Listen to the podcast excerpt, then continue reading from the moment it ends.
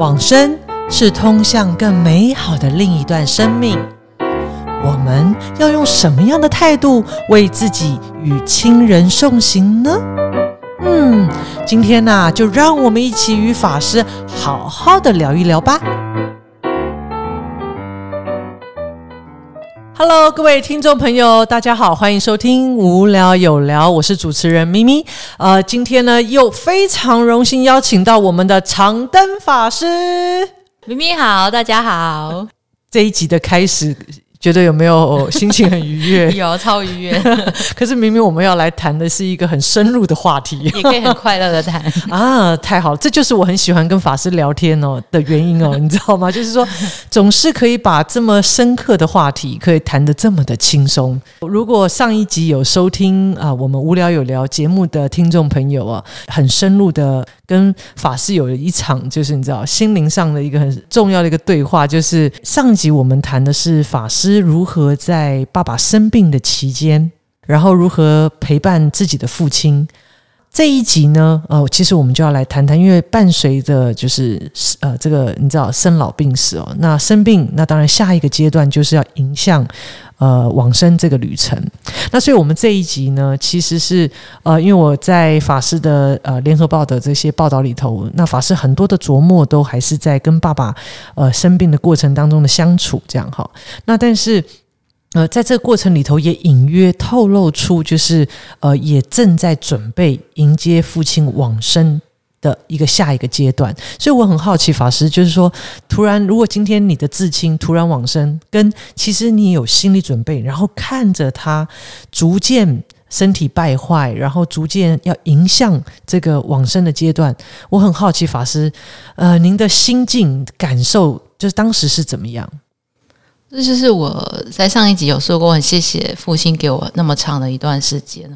在那个过程中是让我一次一次的练习。我体验到，就是我现在看佛经里面就有一段话父子至亲，歧路个别，纵然相逢无肯代受。就是你看着父亲他还在受苦，可是你没有办法代替他，那是我那个时候的感受，就是一种做子女的无奈。一直到他越来越病得越严重的时候，我还记得我有很印象很深刻的一个场景，我现在都记在我脑海中。我看着他的眼睛，他也看着我，然后我一直想说，他眼里的光在他往生的时候就不见了，那他会去哪里？那以后我眼里的光不见的时候，那我会去哪里？我们会到什么地方去？是。然后平常照顾他之后疯疯癫癫的，对他来说，他可能是他有一个疯女儿，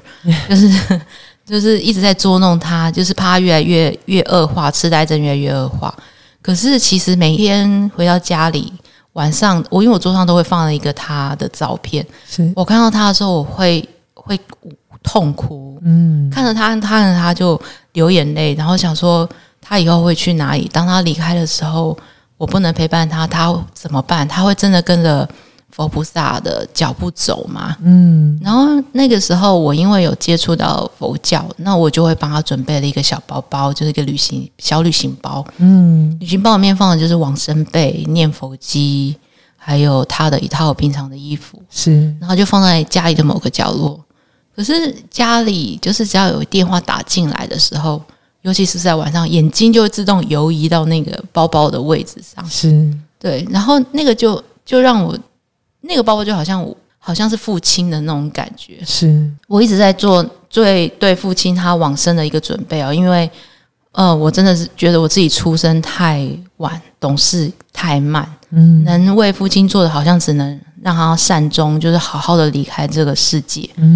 我那个时候在每天晚上这样子一次一次的自我建设，然后因为我最终我训练我自己做一件事，就是让他看着我的微笑离去。他在往生的时候真的是牵着我的手，看着我的微笑，慢慢闭上眼睛。哇！那我还记得有一天晚上我写了一首诗，那曾经我在那个德贵的一个讲座上也有念过一次，这样子其实也可以跟大家分享。哇，非常期待，非常期待。那我来念这首诗给大家听这是第一首诗，也是最后一首诗。我当时没有勇气念给他听也没有机会让他知道，但是我相信他一定能够领略。决定了吗？要离开了，而我却变得懦弱了。从现在开始练习思念，总是躊躇不安，因为怕落泪时的自私，因为没有诀别的勇气，担心你因此驻足不忍离去，想来是没有道别的机会了。从现在开始练习思念，你那只小小的旅行袋装满了我的不舍，亦装满了我的遗憾。你一定明了里面还装着我最深沉的爱。每每我望的那只旅行袋，不禁泪水盈眶，难以自己。我是多么多么的深爱着你，我的爱能穿过感官知觉，绕过语言系统，不受时空分隔、凌驾因素，穿透光年。例如此刻当我想你时，你掌心熟悉的气味旋即从我的大脑皮质区传递而来。依着我的爱，你必定能够再找到我。依着对你的思念，我会再次潜心默祷上苍。从现在开始练习思念，我想再也没有人能够爱我如你。当我悲伤微笑时，当我偷偷拭泪时，当我凝视着你时，我总想着这句话，再也没有人能够爱我如你。这是当时我写给父亲的这首诗，但是我始终没有念给他听，因为那个时候其实已经接近他生命的后段了，是我很怕他因为这样又变成他的一个挂碍不忍离去，然后在人间受更多的身体的苦。那我自己也要，所以我自己更认真的在练习最后的微笑，这样子。啊、哦，天哪，好触动，好触动一首诗，法师。我看我这一集我就主持不下去了啊。因为你知道法师，我想因为我在18年嘛，也经历过至亲的往生，尤其我觉得我在面对就是真的至亲在往生的过程当中的时候，就是你就是要不断的做很就是那种心理建设，嗯，然后我还记，就像法师一样，法师是包包嘛，哦，那时候因为我随时我们就要做好准备，就告诉自己我最少最后这个阶段一定要圆满，所以呢就开始带着海青，买着引磬，念佛机，就是基本的这个要准备好，然后随时就想如果凌晨啊或者什么任何时间收到电话，这一袋东西一定要带着就走这样，然后甚至本来是放在家里，还有净化版你知道，就是放在车上，因为随时就要可能随时就是行进间就会接到通知这样。刚法师在念这首诗的时候，其实我很触动，就是。我还没学佛，所以只能准备那个小包包而已。嗯、您更不得了，就是还可以去做那个更深刻的那种准备，像助念这样子。没有法师，因为没有法师，我觉得是这个是，就是所以我很感谢我有机会在比较年轻的时候接触到佛法，所以就像在上集法师有谈到，就是说当突然在20几岁，然后也还没有接触佛法，可是却要为自己的父亲准备后事，医生突然一句话，然后那种我觉得那种茫然我也是能理解，就算是我已经有学佛了，那知道说身后事应该要怎么样去做准备，即使是如此，你知道法师在我外公，我还记得那个时候我带妹妹，我们已经在整个就是你知道凌晨陪伴着他，然后只是想说好，那我们带我妹妹先去公司拿个东西，也不过才短暂离开几个小时就接到通知。所以当我们你知道在高速公路就是开车快速要回去，然后那路上嚎啕，就是两个人觉得说早知道我们就不要，就为什么不留在外公身边，为什么，就是因为觉得他好像又没事，因为你知道那个反复好像对、法师应该有这种心情，就是好像没有要走又要走，没有要走又要走。我也有经历这个，他的最后也是这样子。所以我相信有很多的菩萨，就是很多的听众朋友应该也有类似的经验了。所以就是法师的心境作为开始，那接下来就是那法师您怎么样，当他真的到来了之后，就是这往生这一刻，尤其是我相信法师在医院吗？对，是在医院，在医院，所以其实都有心理准备，对不对？那一天也是就是也是在清晨的时候，他就感觉不大对了。哦，对，然后他就慢慢的好像要往生，可是我一直心里有一个挂碍，就是我很自责的事情了，就是他当初我帮他签那个放弃急救书的那个有一栏有放弃，就是标心肺复苏，可是那时候我对这件事没有很了解，我竟然没有勾哦，结果所以他要往生的时候是被，在我还没到之前，他就是先被心肺复苏，是因为但是那个我后来也是觉得说，那也是父亲他的，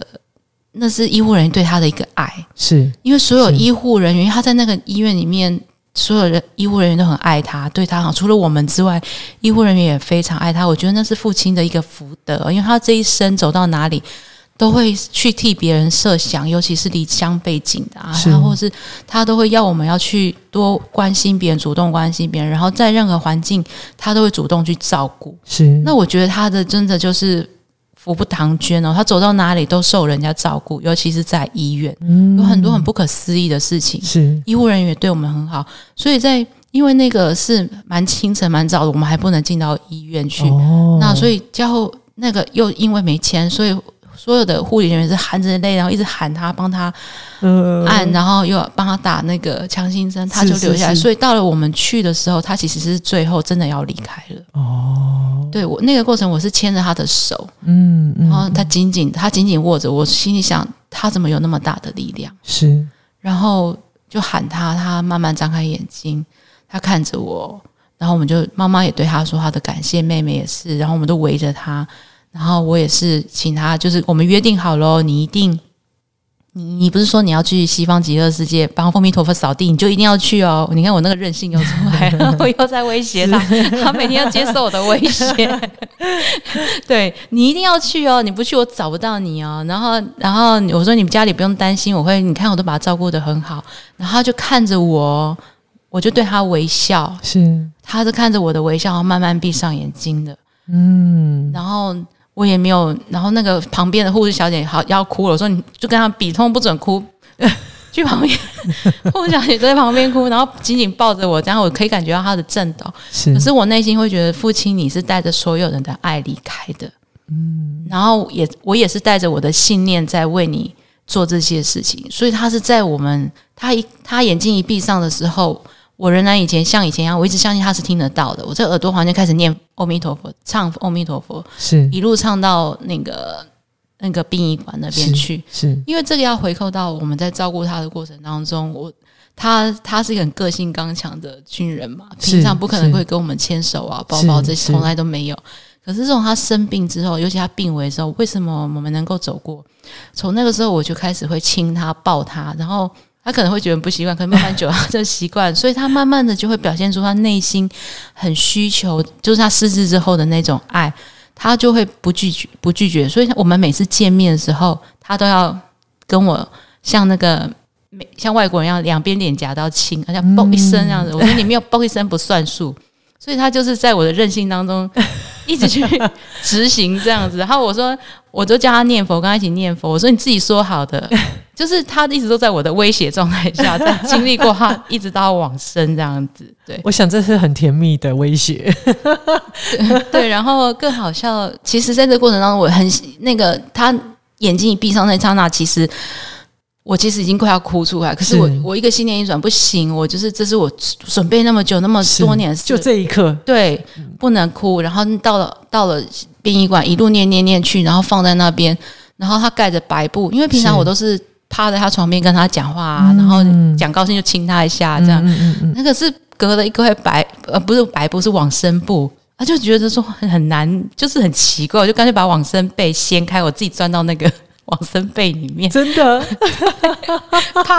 就跟平常一样趴在他的床边，对着他的脸，然后就觉得他在睡觉啊，然后对着他的脸一直念阿弥陀佛。然后因为太累了，因为我就睡着了，然后我自己惊醒之后，还第一件事说你有没有念，就像平常一样。就不觉得他往生，然后就逼问他念不念，其实我自己睡着了。然后就继续念，念完8小时之后，我就对他的脸这样抱过来亲一下，是，然后就把它盖起来。所以那个过程，如果是外面的人看到，这女儿已经发疯了。因为除了我觉得我给我父亲会不会觉得我是疯女儿之外，医护人员可能也会觉得我是疯女儿。因为以前他曾经在有一段时间他突然间变成植物人。哦，真的是已经进到医院的时候。对，医生没有也束手无策，说为什么会突然间变成植物人。哦，他这边躺，可是我对待他的方式就跟平常一样，我没有在乎说他不理我，他不亲我，但我主动去亲他。是是。然后他要洗脸，我就会在耳朵旁边说：“爸爸，我们要洗脸了。”我再帮他洗脸，一切如常。是，因为我相信他听得到。这个一直延伸到他往生那个，我都抱持这个信念。就是因为这个信念，在他当植物人1个月之后，他突然间有一天，我在跟他讲话过程，我还是问他：“你到底有没有听懂我在说什么啊？”其实，因为我还会念报纸给他听啊，还会告诉他很多我今天发生什么事。啊，你到底有没有听懂？他手指头突然动一下，哦，我吓一跳，我想说，诶，是我看错了吗？我说你真的有听懂？你再动一次，他就动一次，然后我就赶快叫医生来，医生就开始在做一些检查，然后因为很残忍，就开始捏他啊，戳他，他就越来越多反应，然后慢慢他就苏醒了。哦，真的啊？对，这个信念是让我坚持，就是也像佛教说的没错，他们的耳根是真的是听得到的。嗯，所以我到他往生，到他助念完8小时之后，我都是一直当作是他跟平常一样，只是他可能没有办法对我有任何互动。是，欸，那法师，我觉得你知道，法师通常哦，一般我们可以像譬如说我曾经有到过一些照护中心，嗯，那有很多类似像这样子，可能有点像植物人，或者说他的就是说身体已经衰败，那他可能有些机能没那么好，嗯，那多数通常你知道家属就是放着。然后可能1个礼拜去看他一次，那几乎都是看着他的眼睛就这样掉在天空，就看着天花板，都是就是很呆滞。但我一直从不管是上一集法师在谈陪伴自己的父亲，到刚刚在谈，我都感受到一件事情是，我觉得法师你们的就是您在陪伴父亲的每一刻，你都就是说都是尽心尽力。然后我感受到是你反而是不断的去刺激他，或者是不断去就是说。就是说你不是放弃他，对，就是好像就是不管在这个过程里头，你都试图的就是不要让他整个功能失去，是不是有就是这样子的一个意念啊？对，明明你这是又是我要再说一次，你是我的指引。是真的哦，就是比如说我去照顾他的时候，我不会让他就是接受我照顾，就是比如说他亲我就随便亲一下就没有声音，重来。那是一天的开始这样子，然后就开始要帮他洗脸啊，我就把毛巾扭好，就让他自己擦，他东擦西擦乱擦一通，他也擦不到，因为他没有力气啊。可是我就会给他拍手，你好棒哦，就是跟他要有互动，然后其实就让他参与我的照顾的过程。是。然后我会跟他玩游戏啊什么的，其实就玩，我会教他什么 I love you 的手势啊什么的，这个也后来衍生出很多很好笑的事情。哦，怎么说法师？比如说我教他一个 I love you 这样手势，这种年轻人的笔法，然后他就是用那种慢速20倍慢慢拨，他学会以后他就慢慢扳他自己的手指，然后比 I love you 这样，然后一直到有一天情人节。我也忘记我教过他 I love you 这样子，然后我说情人节，说爸爸今天是情人节，你要对我有什么表示吗？他就冷冷看我一眼，就没有讲，就不理我。我说你对我不用表示，你总是要对妈妈有表示啊。然后你知道他多厉害吗？他就开始把他的手举起来，慢慢的比弯，第一只弯第二只之后，很用力的推向我那个 I love you 这样子。哦，我说你要这样跟妈妈这样讲吗？他点头，好可爱哦。可是其实妈妈来，他早就忘记这件事。对，然后就是我们不希望他变成那样，所以在照顾他整个过程那么久过程当中，他没有长过褥疮啊，他的身体是好的，然后也没有他的手脚只是微微的，因为躺久了是。我们自己在那个病房里面，其实那一个呼吸照护病房是满满的床，到处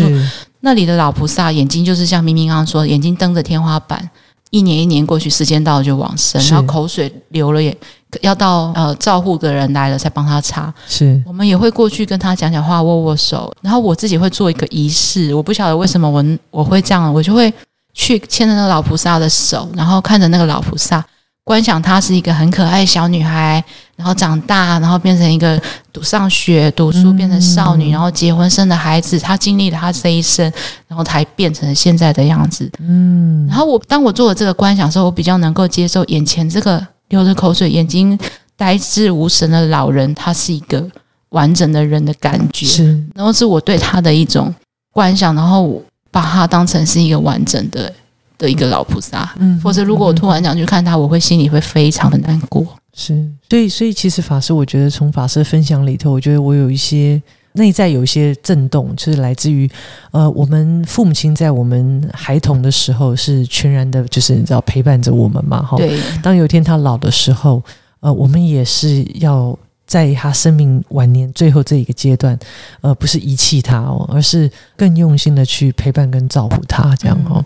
所以这也是我觉得在法师的分享里头，我觉得蛮深的一个学习的就是怎么样好好的珍惜在生命后面这个阶段，然后圆满我们这辈子的这个父子啦，或者父女啊，或者是母子啊、母女这种亲情的一种连结，这样所以我觉得透过刚刚法师谈，就是说哇，在迈向看着自己的父亲慢慢要迈向这个往生死亡的阶段的过程当中，其实我相信一定会有很多过去的记忆啊，就是一直涌现那甚至是就是说这过程里头，法师会不会当你看着父亲这样子逐渐讲说真的身体也败坏啊，然后一直反复无常这样那法师会不会有一些你想要跟父亲一起完成的一些事情，或者是有一些譬如说有一些愿望，但是他并没有被完成，而有一些遗憾这样子，在那个照顾的阶段或自责，这部分倒是没有。因为我自己也是很惭愧，就是活得很自我，我也不晓得父亲他到底他有什么愿望，可是他的愿望就是要回大陆看他的家乡，他跟妈妈也回去过了，因为我还小，他还没带我去嘛。是。那唯一的自责就是让他最后被接受了那个心肺复苏术啊，但是在那个过程当中，我也看到护理人员他们那种很不舍，好像自己的亲人往生那种的感觉。我也觉得说，父亲虽然承受身体上被压迫的那个苦，可是我感觉他应该理解到那份爱啊。是。所以我就觉得说，虽然我到现在可能想起来，父亲可能那时候承受很大的痛苦，就是可能肋骨会被压断可是我觉得再回头想想，那也是父亲他这一生要走过的路吧，我自己也只是一个因缘那至少父亲他也可以感受到那份爱这是从法师的分享，我都可以感受到法师是非常用心，因为每一刻都用心，所以反而走到这个阶段，就最后这一里路就是说就是全力以赴对，就为了这一刻那当然在这个过程当中，妈妈呢就是当法师很全然就是很用心的在陪伴父亲圆满他这一生，同时妈妈的状态呢，就是当时法师又是怎么样去就照顾自己的母亲这样，那妈妈又是怎么看待整个爸爸在往生的阶段？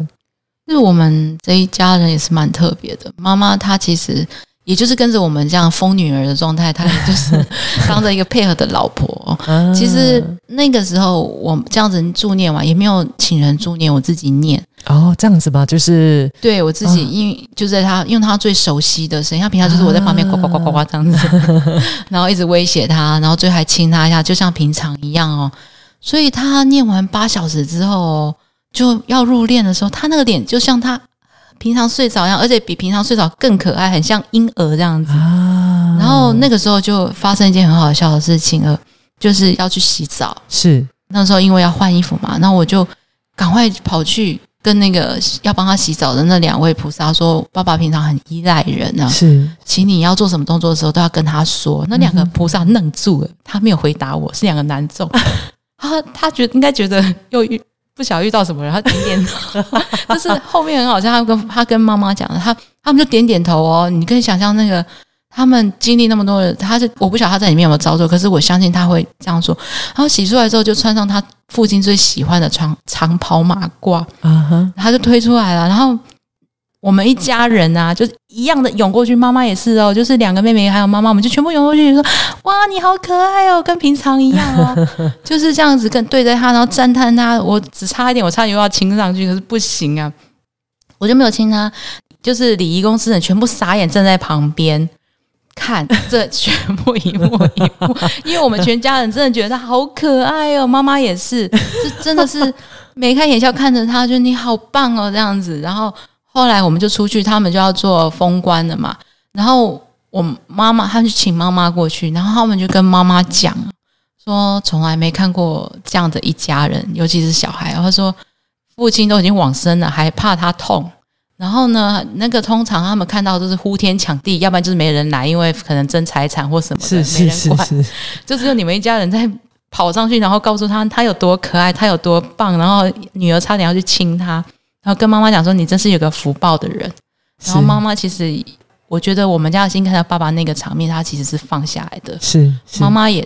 也就是跟他聊起来他整个过程。我觉得那个过程哦，父亲很慈悲，他给我们那么长的时间去做准备，我觉得那是一种预期的悲伤治疗啊。我对我自己是一种疗愈，然后我觉得对我妹妹妈妈都是妈妈也是要在那个接受过程，然后又接到礼仪人员，而且他还买了很多饮料请我们喝，他还花钱买饮料给我们喝就是说赞叹说这样的一个家庭。可是对我们来说这是就是我们的日常，即便他现在往生了，可能从今天开始我们再也没有办法亲他、看他、跟他互动，对我们来说今天也跟以前一样，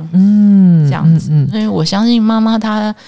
当时是可以接受的，然后也是欢欢喜喜的，对。在法师刚刚分享里，我有个很强烈的感受，就是说，因为法师你们每一刻就是那个当下每一刻都尽心尽力，而且就是法师刚刚谈的，爸爸也给你们时间做准备，对，很谢谢他。就是然后那你们也充分在这个过程当中，很充分的就是把想说的，然后想要表达的爱，然后也充分的表达，所以到了这一刻的时候，都是充满了祝福。对，那因为我相信有很多的我想我身边有时候还是会听到一些故事哦，就是说很多人常常是这样，就是很忌讳死亡这个议题，然后呢，就是说都尽量避而不谈，不想去正视它。然后呢，等到真的来的时候崩溃这样子。对啊，那所以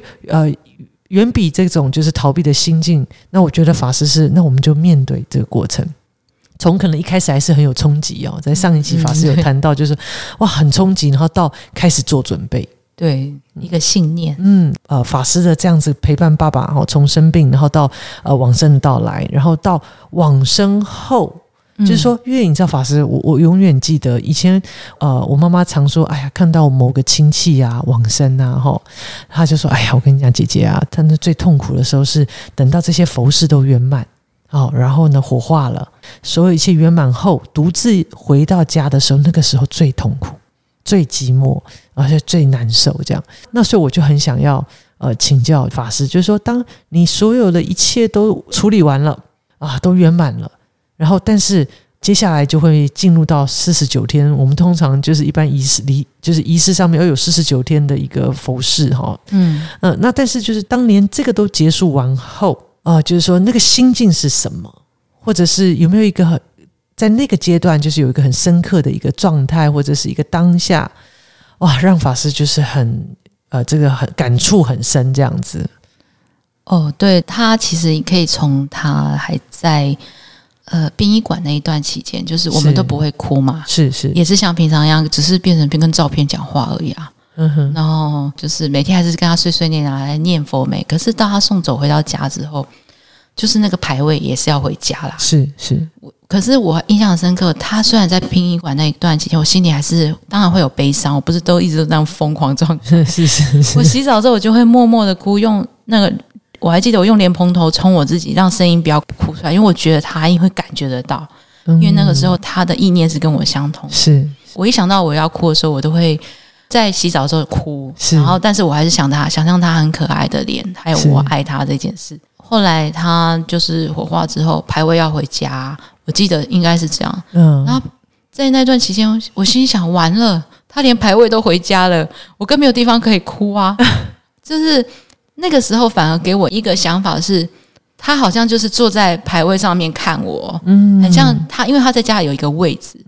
我以前为什么会这么任性？他突然生病的时候，我会觉得天哪，我无法相信，现在躺在病床上，再才几天就瘦成这样，然后全身插满管子的是我父亲。是，我想回家坐在椅子上，那个才是我父亲。那个时候，当你在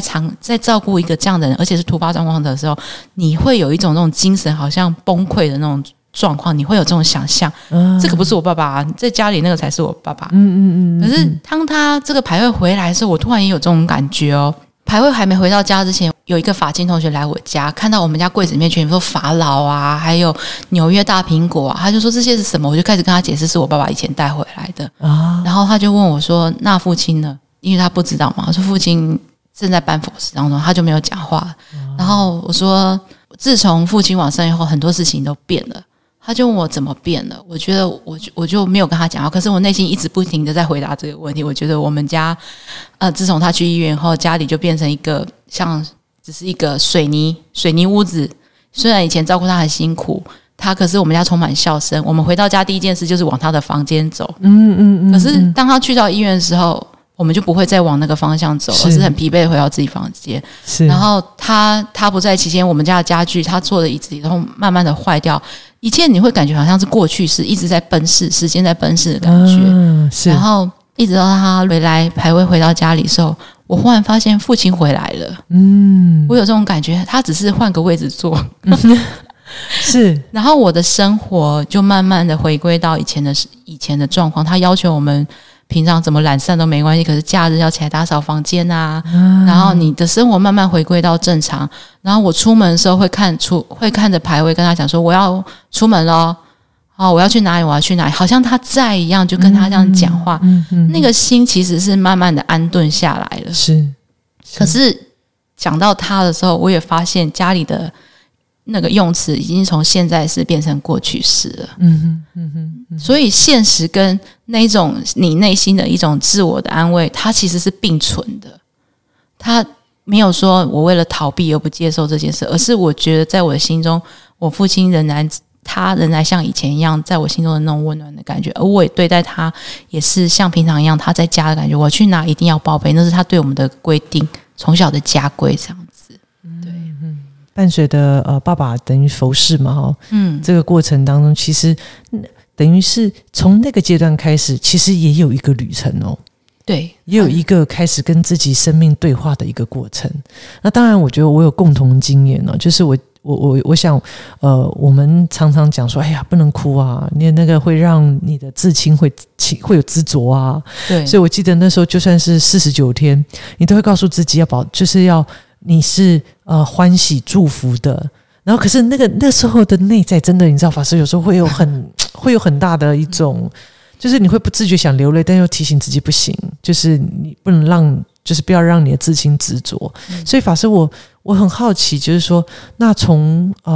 就是说从佛法的这个教导里头，就是我们在。往生的，就是说，因为刚刚法师谈到是当时的那个心境嘛，那如果我们回到就是从佛法教导里头，我相信很多人在经历至亲往生的过程，那个心境真的是非常复杂，从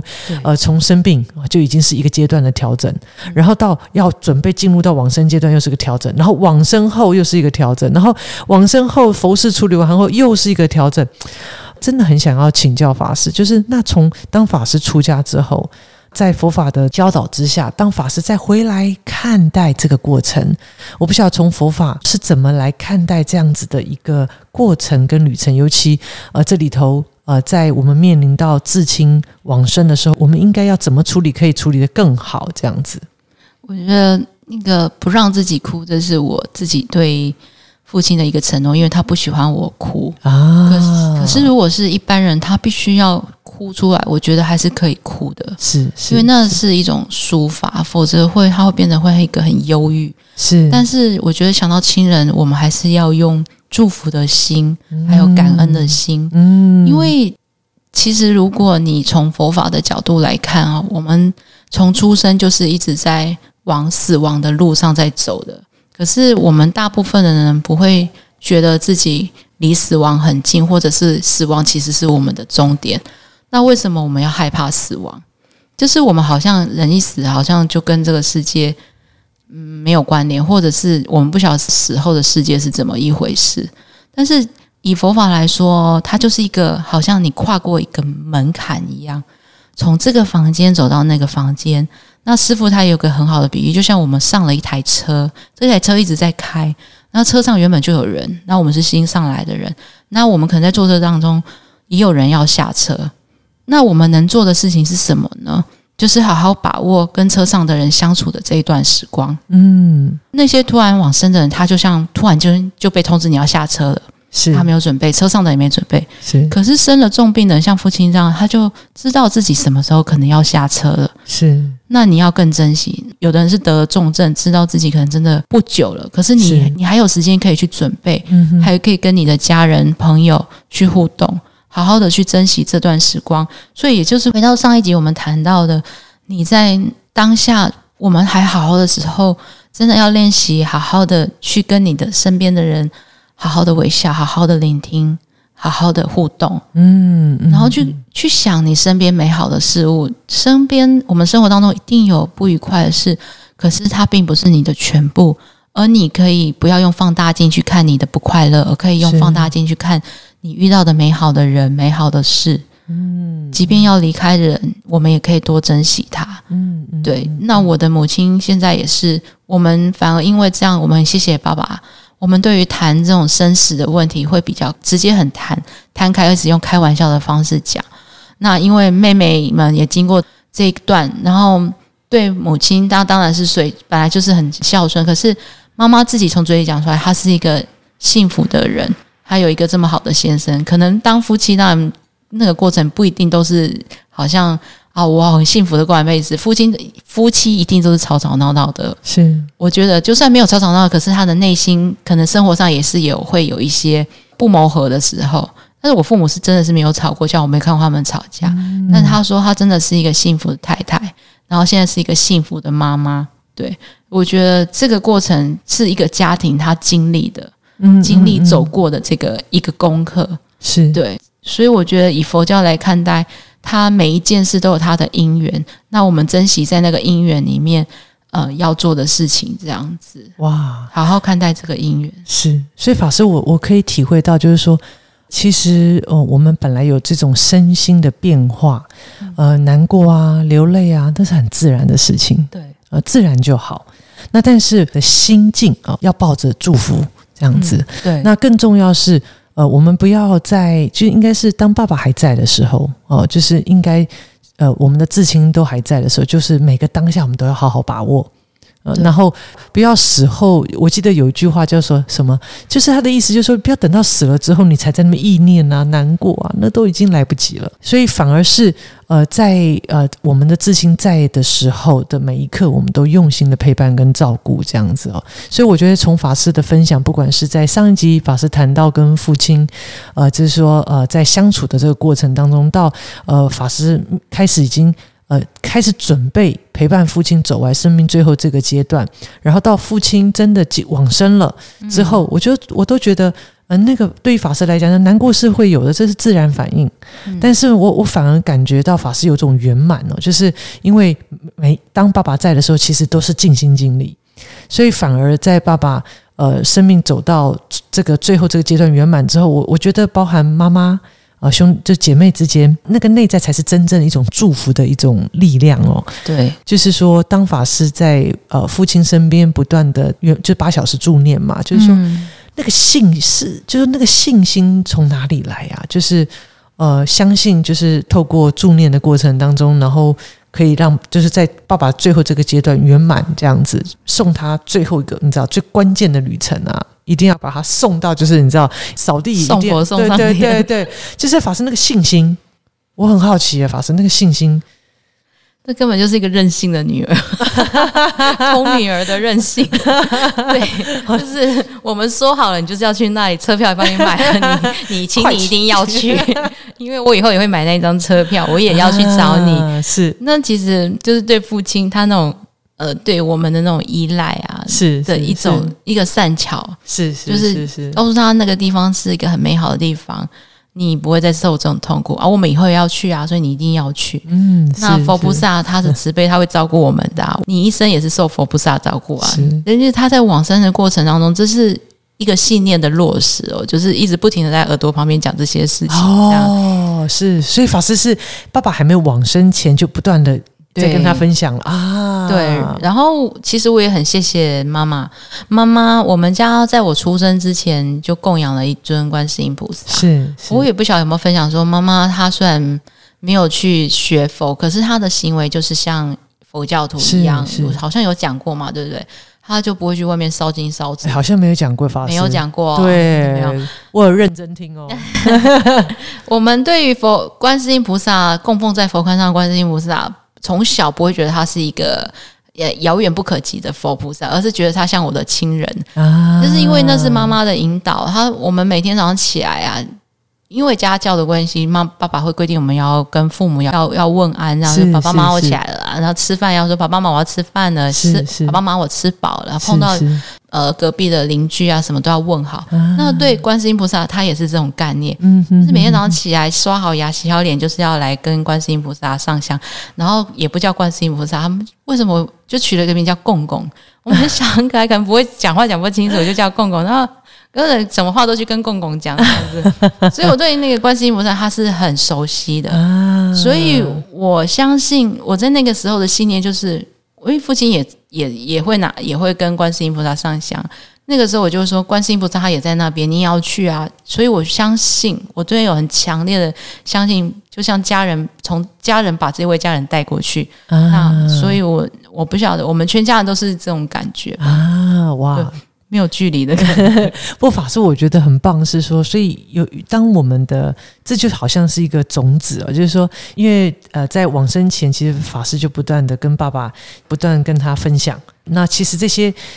就是说也在增强他的信心啊，根本是用威胁的，威胁，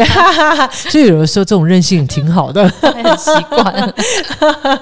从法师从上一集在谈，然后到这一集，我后来因为你知道法师，我有读到法师的一篇分享哦，那这篇分享是极乐国，就是完全移民说明会，哇，这个标题真的是有趣哎、欸，它其实是《阿弥陀经》，就是说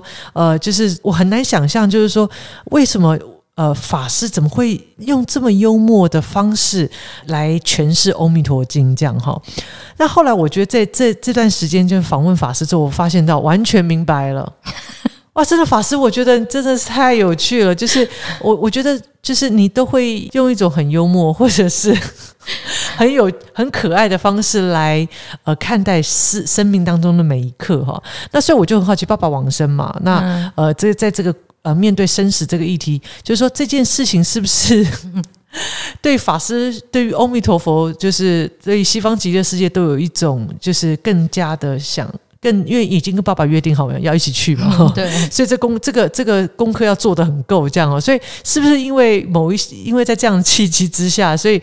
就是有了这样子的一篇这么棒的一个分享，法师可不可以聊一聊啊？哇，我这一篇真的太妙，我一定要介绍给听众朋友。其实我真的觉得我这一生这样走过来，我真的是任性又霸道，然后做什么事都是不非常轨在做。我们到法鼓山出家，就是要背早晚课，要把它背起来啊。是，那我那么懒，那真的，我同学在进入升大前就已经准备好都背了，我连进去连那个念佛会走，因为没参加过法会就去出家，我什么都不会啊，也没听过梵拜那些，所以在学的时候很吃力。那可是要背《阿弥陀经》啊，又要背其他东西。那我一看《阿弥陀经》，我忽然想说，这个《阿弥陀经》很有意思哦，它根本就是在讲一个移民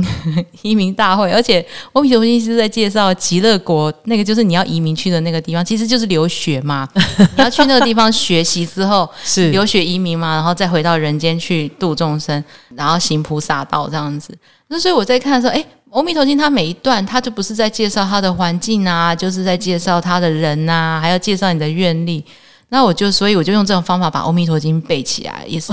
用这种想象的方式。那对我来说，因为师父曾经在一个开示就讲说，阿弥陀佛是西方极乐世界的校长，是我们要去留学移民的话，要去那个学校念书，那观世音菩萨是他的学务长还教务长。他说哇，那个亲上加亲，我超爱阿弥陀佛的，因为阿弥陀佛他真的，因为你如果看过阿弥陀佛他的故事，为什么会有西方极乐世界，就是他以前在因地修行的时候发了48个大愿，是要来照顾一切的众生。我就觉得哪有那么棒的佛啊哦，他说你念我的佛号就得到我的祝福，我就觉得我超爱阿弥陀佛的。然后因为父亲也在那一边嘛，然后我就觉得我要来弘扬净土。是我真的有发愿我要弘扬净土，然后用现代人可以接受还有喜欢的方式，年轻人也可以接受的方式来弘扬这个净土法门，让更多的人来认识阿弥陀佛。是，所以法师这个移民大会，这个说明大会，法师要不要稍微说明一下？你知道法师这个内容真的是真的很好玩，各位听众朋友不得了，你知道吗？法师把这个就是说怎么去诠释阿弥陀佛，哇塞，这里面有很多理念呢。你知道，就是在这个，请问，所以我要来法师，我来看看法师是不是还记得，就是自己写的东西哈。在这个说明会里头啊，请问一下，他的记录者是谁？阿难啊，哎呦，他是这个大哦，是现在是释迦牟尼佛召开这个大会，因为他要介绍他的好朋友阿弥陀佛嘛，他就跟大家说，我有一个很大心的朋友，他叫阿弥陀佛，但是呢，我必须要召开这个说明会，才能把这件事介绍给大家，然后就请阿难做记录这样子。哦，那他的举行的这个时间跟地点是？如是我闻，一时佛在舍利，在祇树给孤独园，对不对？就是他把他的时间、地点，就是开会的地点啊，时间都记录下来。然后还介绍了谁来了，秘密可以念是谁来了啊？对哦，法师真的厉害，果然很他的与会人员呢有僧团席哦，对，因为1250人聚长老、舍利佛等诸大弟子，而且重点来了，还有菩萨贵宾席，就是文殊师、施利法王子、阿逸多菩萨点。更重要的是还有天人贵宾席，就是呢释提恒因等无量诸天大众聚。哇塞，各位听众朋友，你听到这里，你是不是突然觉得哇塞，阿弥陀经简直就是你？知道，真的是你会恨不得现在赶快拿起那个《阿弥陀经》，好好的去深入这个《阿弥陀经》。你知道，法师，当我看到你这个说明大会，光是我看到前面这些叙述，我心想：天哪，我怎么都不是我突然觉得有一种灯豁然开朗真的有一种，就是我在想说，你知道，就是所以可以见得我国文造诣也蛮差的没有，那根本就是我自己在胡乱想。他一开始的经文我就把它，就是觉得就是来参加的人是这些弟子啊，然后菩萨、还有天人这样子，是。然后我觉得很好玩是，法师对于这个整个移民国还有一些介绍，他的环境介绍，你知道听众朋友我一定要讲一下多好玩，就是说，譬如说他这里面法师就特别诠释对于未来的生活品质，法师你还就是有啊，然后呢还有就是还有社区造景，就是在有一段经文在讲。七重蓝笋七重罗网的，那就是他的社区远景啊。对，还有庭园风格。对，就是很好玩。就是我觉得什么，我在这个过程里头，我突然觉得哇，你知道，所以法师，你知道我现在当我再去读《阿弥陀经》的时候，我都会忍不住会连接到法师写的这一篇，然后我突然觉得比较能通透。对，那是以前人喜欢的，现在说不定人喜欢地堡，他就是那喜欢觉得世界是个地堡的样子所以法师，我在想，刚刚法师谈到一句，就是让我很感动，就是要弘化净土。弘扬净土法门，所以我想，从刚刚我们谈起父亲往生这个阶段，然后到法师，因为后来就是父亲往生后就出家了嘛，对，他没有往生，我可能不能出家。那然后从往生后，法师不断的深入经藏，然后要弘化这个净土法门，所以我想，从这样子10年之后。当联合报又再一次就是说你知道就是法师的所谓的遗珠，但是在这个因缘之下，透过这样分享，我相信法师一定是期盼从跟父亲的这个过程里头，然后能够透过这样子的故事，然后带出就是佛法的教导哈。所以我想在今天节目的最后，就是请法师多分享啊，就是说从佛法教导里头，我们如何欢喜看生死。我觉得其实我们人来到这个人间就是有原因，就像师父说的，我们来还愿跟偿债。你在这个人间，你要怎么用什么心态去做这些事情，也是看我们自己。那我们来到人间，不论你是富贵，然后你是聪明，你是一般，可是这些都是就是你累积出来的。我们常常说有人很有天赋，然后还有在西方那个叫 gift 嘛，就是上天给你的礼物，不管你带了什么礼物来，这个礼物不是要用来让你自己在人间汲汲营营的，让自己很显赫，让你的就是过上人家说的什么人生胜利组啊，很好的那种生活，而是你要用这些来让你在人间的这段时光让它发挥功能，把这些礼物分给更多的人，让这些礼物更发光，去让这个人间过得更好。那我觉得那其实就是你在珍惜当下。然后另外一个就是无常，我们佛教常常讲无常，大家听到无常会觉得很害怕，其实无常其实带来了无限的希望。很多事情你可能觉得当下是很不好的，不如你所意，不是你想的，可是当它因缘一转的时候，其实它都是有它的因缘的一个安排，你会因为这无常而有了很多的希望。它不会是好一直好，坏一直坏，而是有好有坏，你就能够珍惜什么叫你好的时候，别人爱你的时候，在低下的时候你会更珍惜这个时光，然后想要再努力让自己更上来。所以我觉得在人间，不论你要怎么也不是说如何欢喜看生死，而是你用这样的一个信念，不是只想到自己，而是多多的想到别人，还有我所得到的一切不是我自己而拥有而来的，而是周遭所有的因缘，所有的人，父母帮我们生下来，他帮我们养大，或者是借由别人的手把我们养大，不管是谁 anyway 我们是靠这些长成我们现在的样子。即便我们每天餐桌上出现的那些鱼啊肉，我们都要感谢他，他们没有牺牲生命，没有我们这样的一个体魄，让我们可以往前冲，做我们想做的事情。所以感恩心，还有活在当下，还有知道无常的重要，无常带来了无限的希望。对，我觉得你用这样的心情去看待很多事情的话，你的生命会觉得会过得比较阳光，然后比较有希望，而你周围的人也会因为你而被照顾到，也会变得快乐，你自己也会快乐啊。哇，今天真的非常的就是精彩哦，因为我想就是说那么的深刻的陪伴着自己的父亲，那走过这个过程哦，那我想